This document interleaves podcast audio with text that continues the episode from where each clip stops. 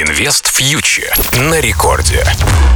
Всем привет, с вами Радио Рекорд, я Кира Юхтенко и команда Invest Future. Обсуждаем главные новости из мира экономики и финансов за прошедшую неделю. Ну, надо сказать, что неделя для российских инвесторов оказалась очень и очень неудачной. Буквально в понедельник все началось с того, что ЦБ сообщил о решении перевести в неторговый раздел э, части российских акций Санкт-Петербургской биржи, которые все еще обращались, э, что, соответственно, лишило людей возможности распоряжаться частью своих иностранных акций, причем логика этого решения до сих пор до конца непонятна. Потом, э, ближе ко второй половине недели, мы узнали о том, что управляющая компания Finex, которая является провайдером ETF, была вынуждена распродать активы одного из своих самых популярных фондов, фонда на еврооблигации с рублевым хеджем, из-за того, что у нас было резкое ослабление рубля в марте, падение стоимости еврооблигаций, приостановка торгов.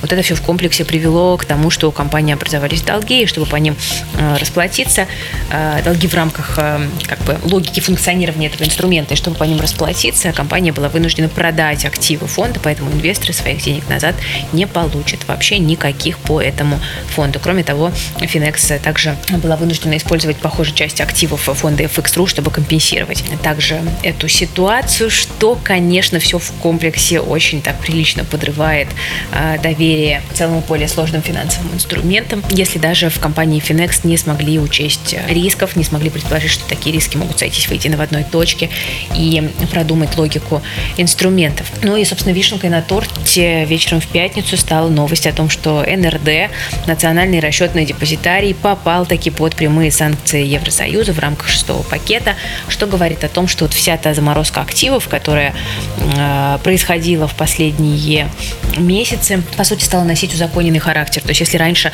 мы говорили, что мы ждем, когда восстановится мост между НРД и Юроклиром, э, потому что Юроклир, э, европейский депозитарий, один из крупнейших, э, ну, соответственно, просто прервал работу с НРД, несмотря на то, что клиентами НРД являются люди, которые находятся и не под санкциями. И казалось, что этот мост может быть восстановлен. Но сейчас в текущей ситуации в пятницу мы поняли, что этого не будет до тех пор, пока в целом не будут сняты санкции. И, к сожалению, э, есть ощущение, что быстро это не произойдет. Поэтому все мы превратились в долгосрочных инвесторов. Я тоже. Э, остается только шутить. Вот, э, собственно, я теперь говорю всем, что перехожу на здоровый образ жизни, потому что жить придется долго, чтобы дожить до момента снятия санкций и получить таки доступ к своим замороженным активам. Ну, шутки шутками, но ситуация, конечно, максимально неприятная, и она довольно сильно дискредитирует российский рынок. Мое субъективное мнение, которое я не меняю примерно с начала марта, сейчас далеко не то время, когда э, можно покупать иностранные активы, поэтому э, если бы у меня спросили совета, я бы сказала, что активы с иностранным ИСИН-кодом в своем портфеле в принципе держать небезопасно. Это очень большой риск, потому что мы видим, что кольцо вот этих санкционных ограничений постепенно сжимается, и, скорее всего, это еще не последние негативные события, которые мы видим, к сожалению.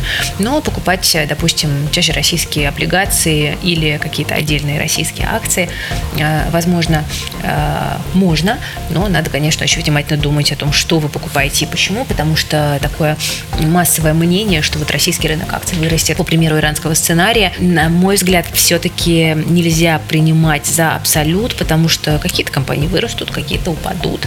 И здесь, конечно, нужно довольно внимательно подходить к выбору активов, потому что рынок сейчас, он меняется, он перекраивается, и, конечно, после февральских событий, таким как до, а, он уже не будет. Это просто надо понимать и очень внимательно анализировать, адаптировать свои инвестиционные стратегии. Ну а что с валютой? А валюта, на мой взгляд, э, продолжит э, укрепляться по отношению к российскому рублю. Э, мы видим, что Центробанк предпринял для этого все необходимые меры, и, скорее всего, эти меры на каком-то там среднесрочном горизонте возымеют свое воздействие, пара доллар-рубль все-таки вернется.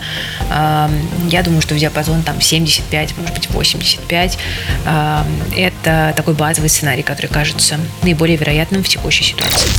Друзья, на этом на сегодня у меня все. Спасибо за внимание. С вами была Кира Юхтенко, команда Invest Future. Подписывайтесь на нас в Telegram. Также у нас есть образовательная платформа IF+, где можно подтянуть э, свои навыки инвестирования по самым разным инструментам. Ну и вы слушали Радио Рекорд. До встречи через неделю. Берегите себя и свои деньги. Инвест Фьючер на Радио Рекорд.